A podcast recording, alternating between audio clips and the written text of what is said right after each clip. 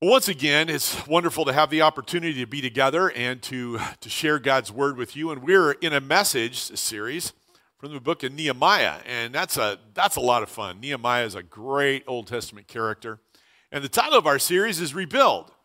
And what we're doing during these months of 2021, these first few months of 2021, is just looking at how our own lives can be rebuilt in certain areas, and certainly one of those are the spiritual practices that all of us need to engage and re-engage. It's the 21 days of prayer and fasting. And one of the things that I do is I read this publication or this book called The Story, which is kind of the 30,000-foot view of Scripture in 31 chapters. I read a chapter a day, and it's all Scripture, but it gives you the chronological picture of Scripture. I do that, and I've challenged you to read through the Bible in a year, beginning on January 1. You can still pick these things up.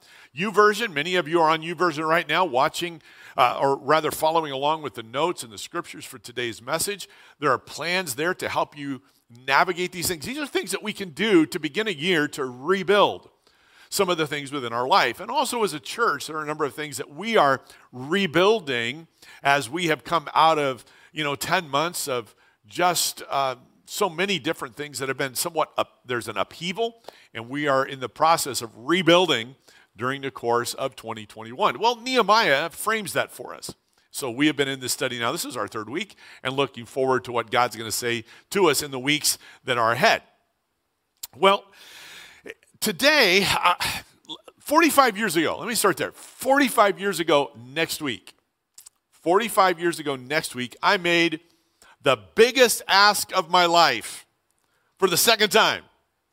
I said the second time. So now, while I will readily admit, I want to go on record as saying immediately, I will readily admit that what I'm going to share with you now was not my finest hour. Okay, I have done better, but I will say this. If longevity is any indicator, what I did and how I did it, we might want to consider it in today's current generation. Well, let me explain it. Marcy and I, my wonderful wife, dated three and a half years before we got married. And what I did, kind of impulsively, I really believed that she was the right one for me. And so on an impulse, I asked her to marry me underneath a 76 gas station sign in Santa Cruz. I know, isn't that romantic? I mean, there's just nothing quite like that kind of atmosphere. 76 station sign. And the thing is, she said yes. It was really cool. However, I wasn't particularly ready. I think it was more impulse, I think. And so that we kind of separated for a period of time. We broke off that engagement. And I'm so grateful. That she hunted me down until she was able to convince me to. Well, that didn't happen. Trust me, that did not happen. I was the one who I continued to pursue her. And I finally convinced her to marry me. Well, with that being said, I had this romantic night planned out to when I was going to ask her to marry me. It was on her birthday, no less. That's next week. That's why 45 years ago, on her birthday, I was going to take her to a beach. It was going to be on a moonlit night. It was going to be epic. Going to be great. And then her best friend invited us to dinner that night at their house. And I thought, oh, that's great.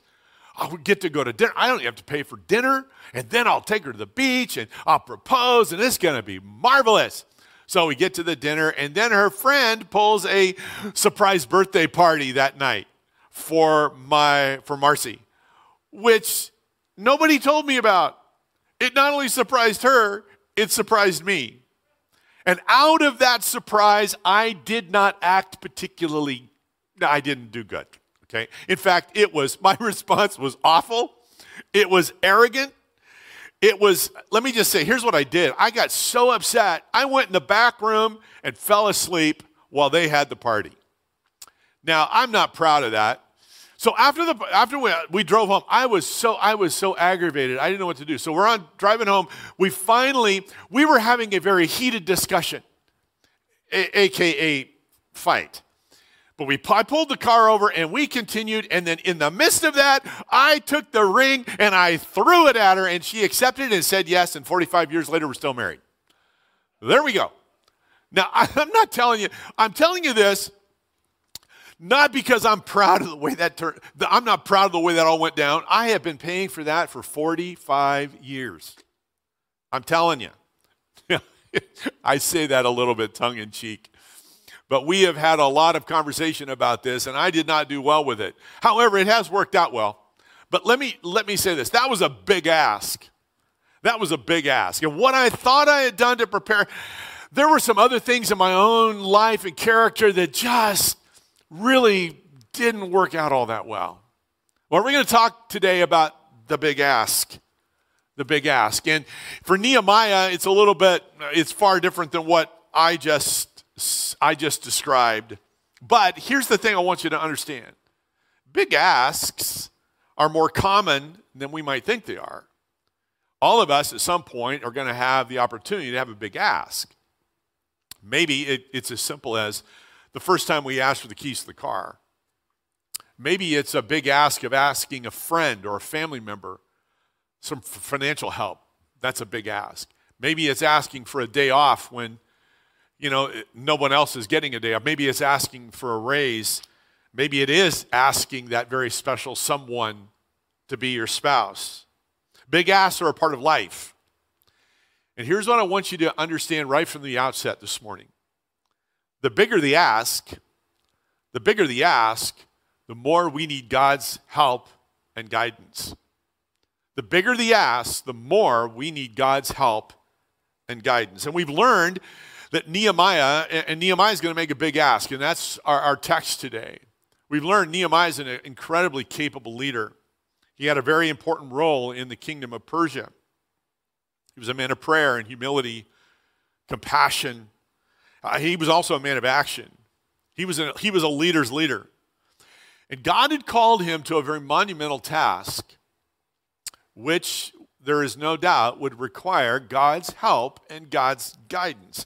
And I wonder what it was that prepared him. What are some of the qualities that we can identify that prepared him for this monumental task and the big ask leading up to it? So let's look together at Nehemiah chapter 2 and the first 10 verses. So if you're in YouVersion with us, follow along or open your Bibles to Nehemiah chapter 2, beginning at verse number 1. In the month of Nisan, in the 20th year of King Artaxerxes, when wine was brought for him, I took the wine and gave it to the king. I had not been sad in his presence before, and so the king asked me, "Why does your face look so sad when you are not ill? This can be nothing but sadness of heart." I was very much afraid, but I said to the king, "May the king live forever. Why should my face not look sad when the city where my ancestors are buried lies in ruins and its gates have been destroyed by fire?" The king said to me, "What is it you want?" Then I prayed to the God of heaven, and I answered the king, "If it pleases the king, and if your servant has found favor in his sight, let him send me to the city in Judah where my ancestors are buried so that I can rebuild it." Then the king, with the queen sitting beside him, asked me, "How long will your journey take, and when will you get back?" It pleased the king to send me, so I set a time. I also said to him, "If it pleases the king, may I have letters to the governors of Trans-Euphrates so that they will provide me safe conduct until I arrive in Judah. And may I have a letter to Asaph, the keeper of the royal park, so he'll give me timber to make beams for the gates of the citadel by the temple and for the city wall and for the residence I will occupy." And because the gracious hand of my God was on me, the king granted my requests. So I went to the governors of Trans-Euphrates and gave them the king's letters. The king had also sent army officers and cavalry with me. When Sanballat the Horonite and Tobiah the Ammonite official heard about this, they were very much disturbed that someone had come to promote the welfare of the Israelites. Father, thank you for your word. Speak to us, encourage us. In Jesus' name, amen.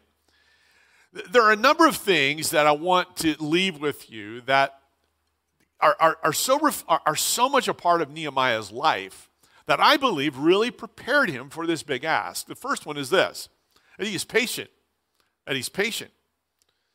In Nehemiah chapter 1, what we read is in the month of Nisan. Now, he gives us a calendar date. Well, that calendar date is like November, December, okay? So when we come to chapter 2, verse 1, what do we read? Well, hearkening back real quick, he said, give your servant success today. Well, but you go to chapter 2, and now you read that month of Kislev was November, December. The month of Nisan is now in April. That's where we pick up the story in chapter 2. Think about that for a moment. He begins the prayer in December, and now he has the opportunity in April. What is that? He's patient. He is patient. Over 100 days have elapsed since Nehemiah asked that God would give him success that day. That's a lot of waiting.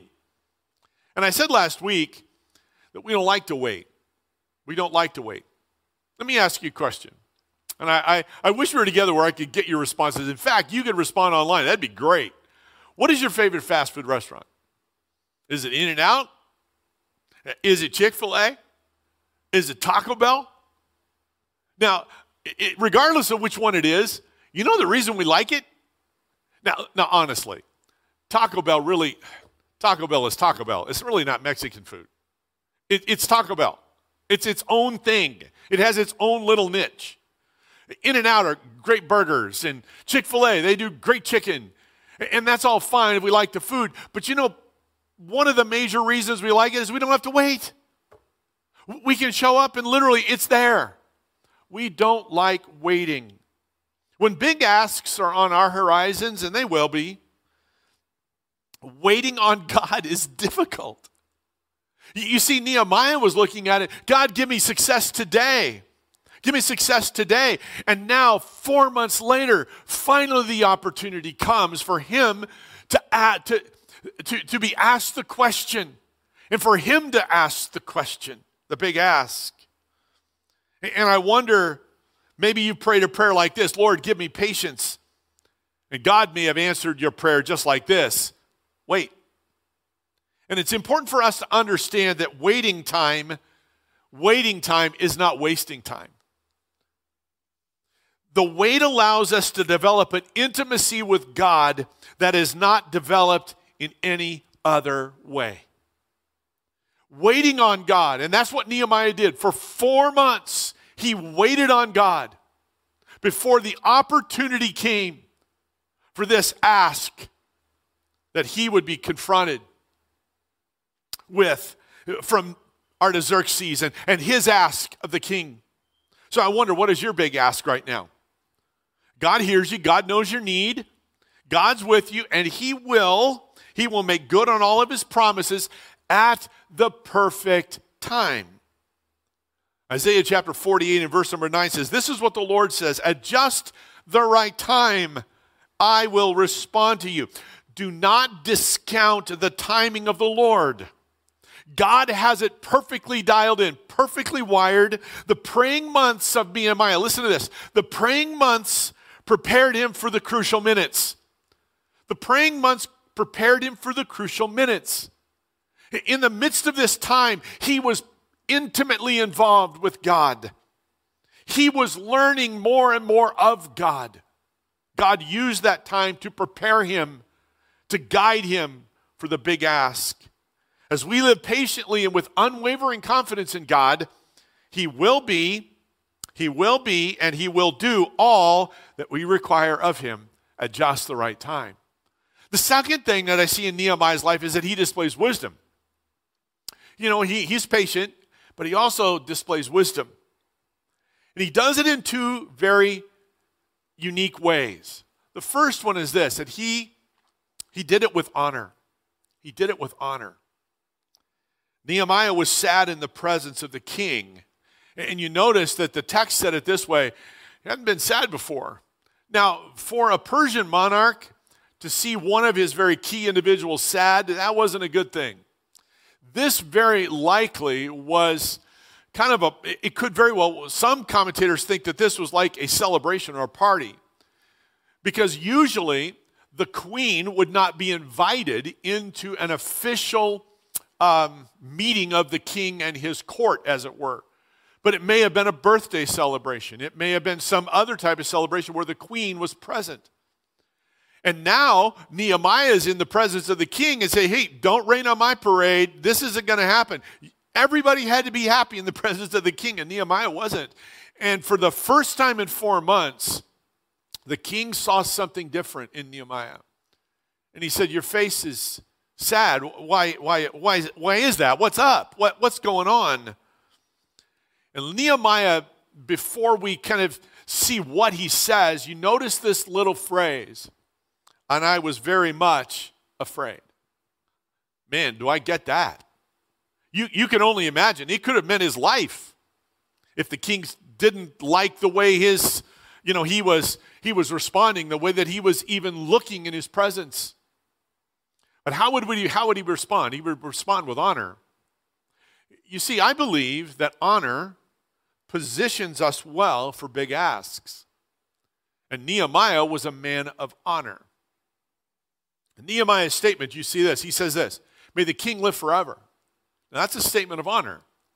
I really do believe that Nehemiah had the very best interest of the king in mind. He honored him. That while it was a customary statement, it loudly speaks of the honor and respect that he gave to Artaxerxes. And I would also say that big asks, remember, are in our future. And whether it's someone close to you or, more importantly, God, I believe the honor our lives display every day factors strongly into God's readiness to answer our big asks. I want to be a person who honors others. I want to be a person certainly that honors God. Listen to what Peter writes. For the Lord's sake, submit to all human authority, whether the king is the head of state or the officials as he is appointed. For the king has sent them to punish those who do wrong and to honor those who do right. Listen to this. It is God's will. It is God's will that your honorable lives should silence those ignorant people who make foolish accusations against you. For you are free, yet you are God's slaves. So don't use your freedom as an excuse to do evil. Listen to this. Respect everyone. Love the family of believers. Fear God and respect the king. Notice that honor and respect are given to everyone, human authorities at all levels, the king and most certainly God. Nehemiah is a great example as he prepares for a big ask. His honor is evident, is mine. The second thing, he shows honor through tact. Tact is the king's sense or a keen sense of what to say or to do, to avoid giving offense, and its skill in dealing with difficult or delicate situations. Oh my goodness, do we need tact? Have you ever done this? Where you're in a conversation with someone and you say something, and immediately upon saying it, you regret it.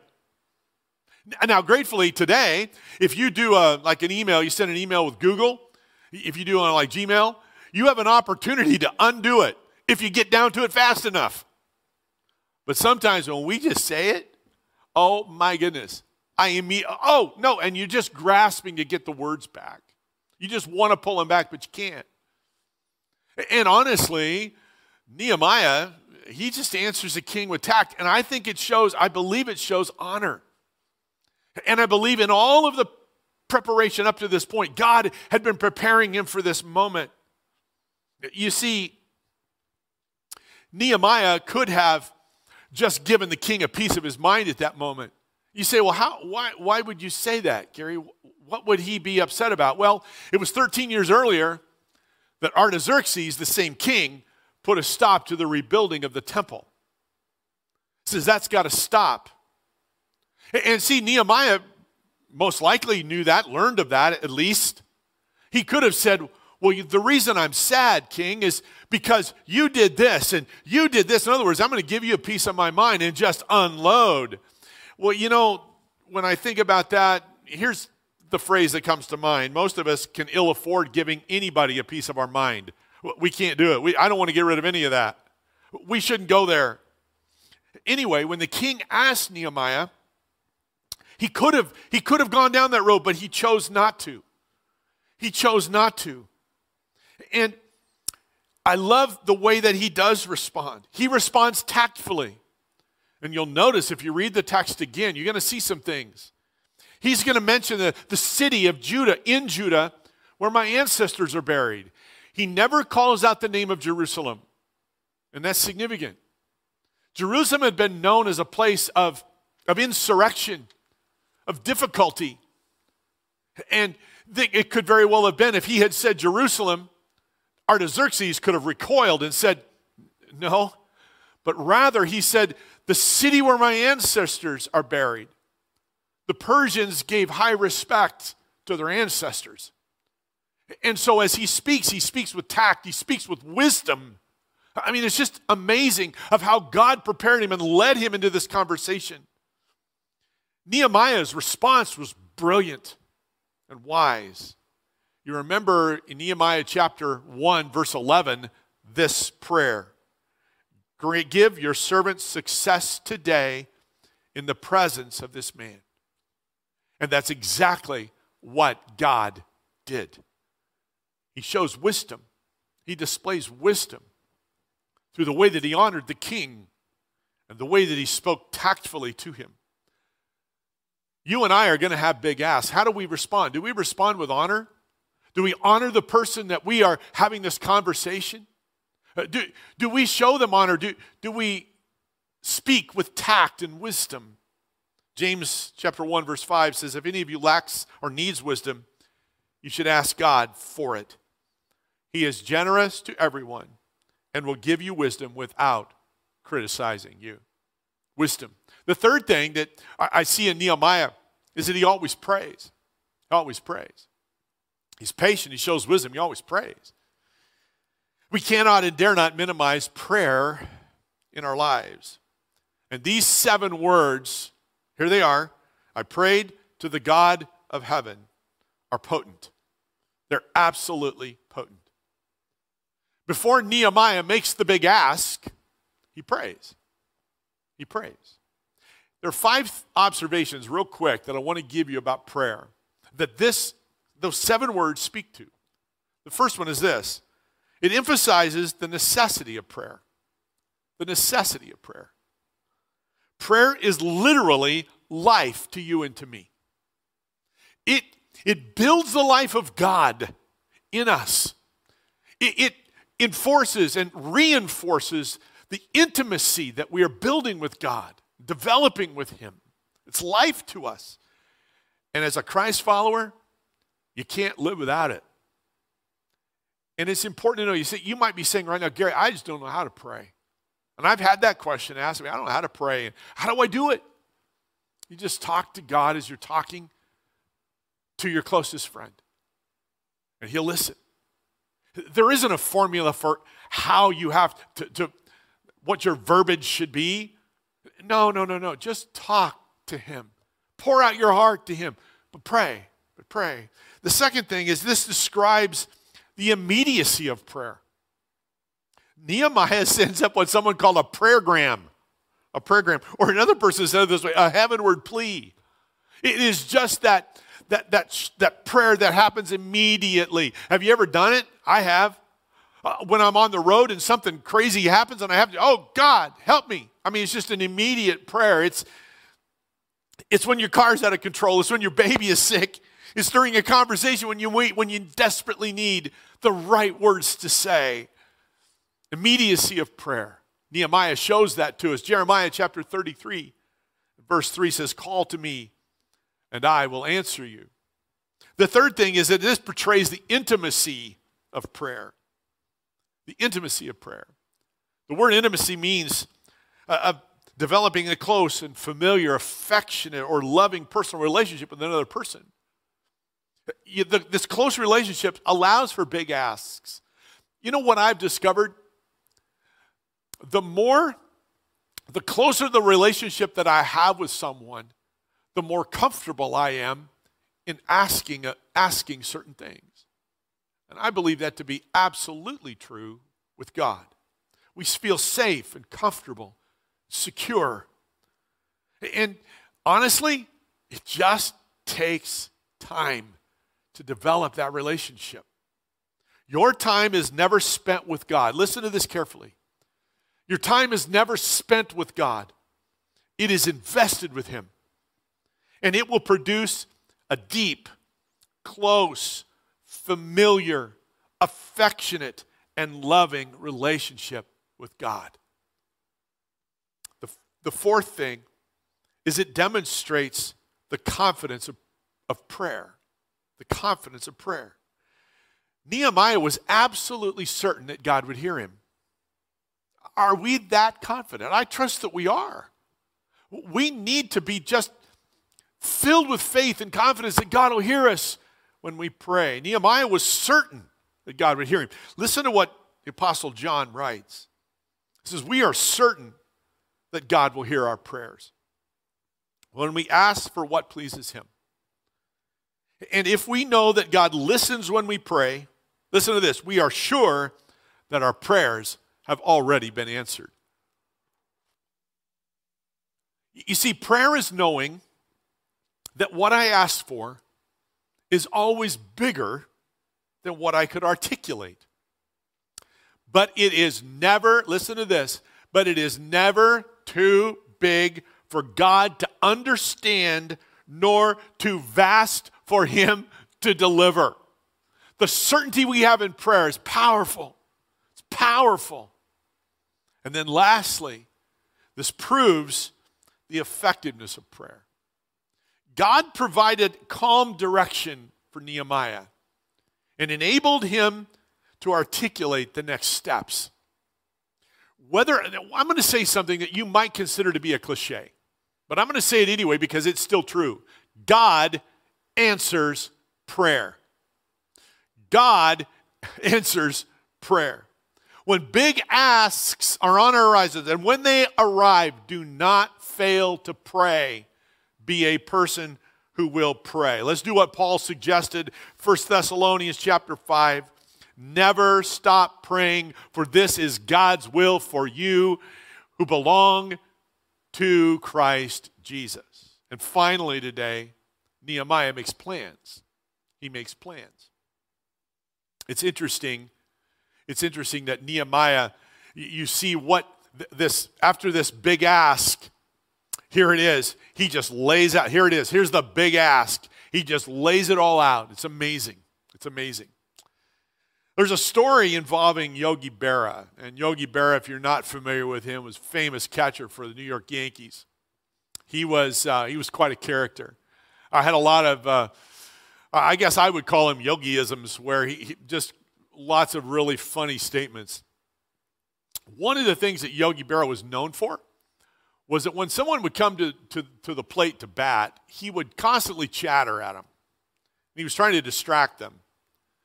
And so I think probably it was effective with some, but there were some it wasn't effective. It didn't work. One of those was Hank Aaron. Hank Aaron's the guy that broke Babe Ruth's 714 home run record. And Hank Aaron was playing for the Milwaukee Braves at the time. And the Braves and the Yankees were locked up in the World Series in 1957. Well, Berra's behind the plate, and Hank Aaron comes to the plate. And Berra tries to get in his head, tries to distract him. And he tells him this. This is what he says. He says, Henry, you're holding the bat wrong. You're supposed to hold the bat with the trademark so you can read the trademark. And Aaron didn't say a thing. Next pitch, he put the ball in the left seat in the left field bleachers. It's a home run.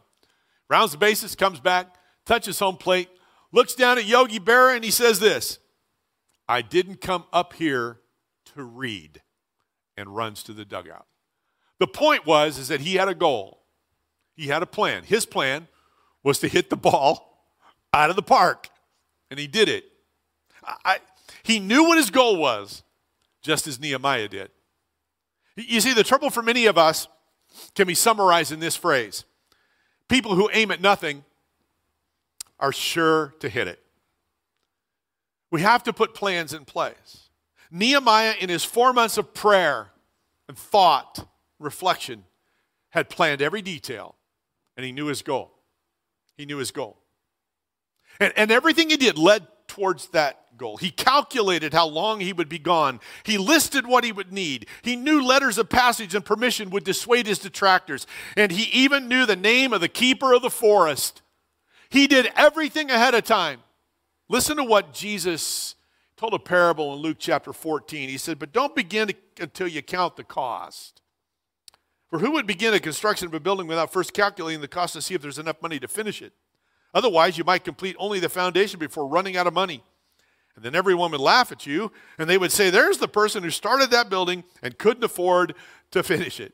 Big asks are in your future and mine, and we need to keep in mind that the dependence on God does not eliminate planning any more than it eliminates hard work. And Nehemiah acknowledged that in the final analysis, the success was not due to his own careful planning, but to God.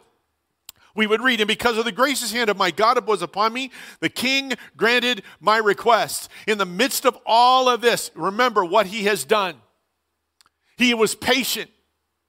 He shows wisdom through honor and tact. He prays, and he even does the immediate prayer in the moment when the big ask is right on his doorstep. And then he makes plans. All of this works to prepare him for what God has called him to do. Remember, the bigger the ask, the more that we need God's help and guidance. But remember this, and Solomon said it so well, Proverbs 16, we can make our plans, but the Lord determines our steps. When I look back at what Nehemiah, that big ask of Nehemiah standing before the most powerful man in the world,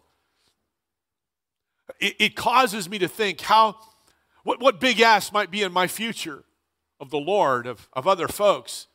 Am I living a life that is patient? Am I patient? When God says, wait, it's not now, the time will come. Am I living in a way that is honorable? Am I showing honor, displaying wisdom rather, through honor and tact? Am I praying? And am I putting things in place that when the time comes, I'm prepared? I know what the goal is. And am I completely dependent on God through it all? As Artaxerxes says yes to Nehemiah, Artaxerxes goes above and beyond what Nehemiah asked for.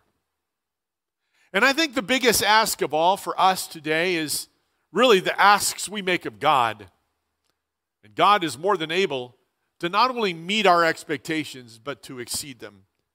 And we see that very clearly in Artaxerxes. We also see it played out in Scripture. Ephesians chapter 2, verse 20, God can do anything, you know, far more than you could ever imagine or guess or request in your wildest dreams.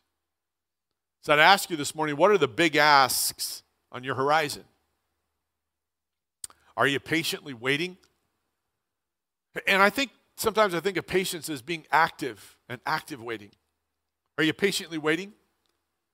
Are you asking God to give you wisdom? And then with the people that are around you, showing them honor?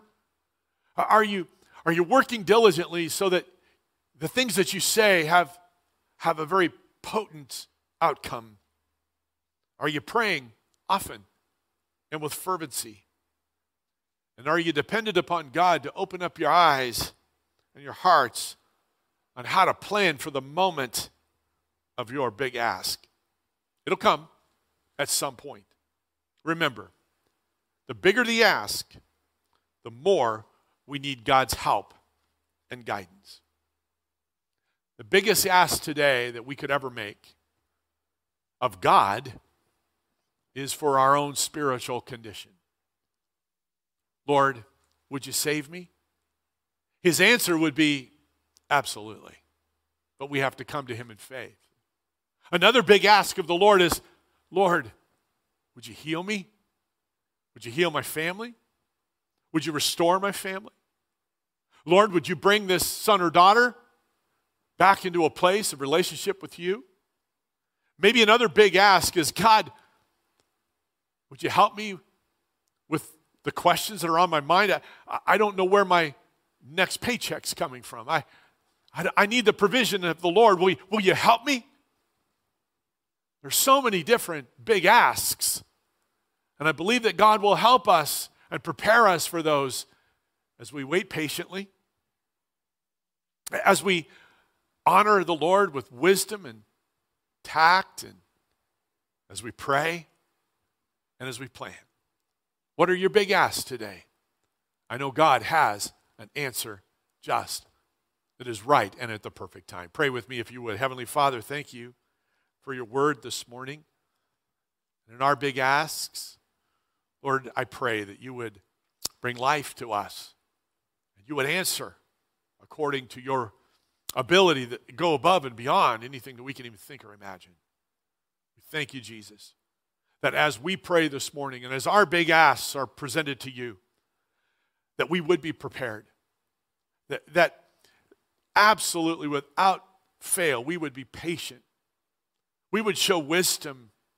Lord, we would pray. Then we would have the appropriate plans that you would guide and direct in our lives. Thank you. We'll give you all the honor and praise today. And our big asks come before you with gratitude. Thank you, Jesus. In your name we pray. Amen.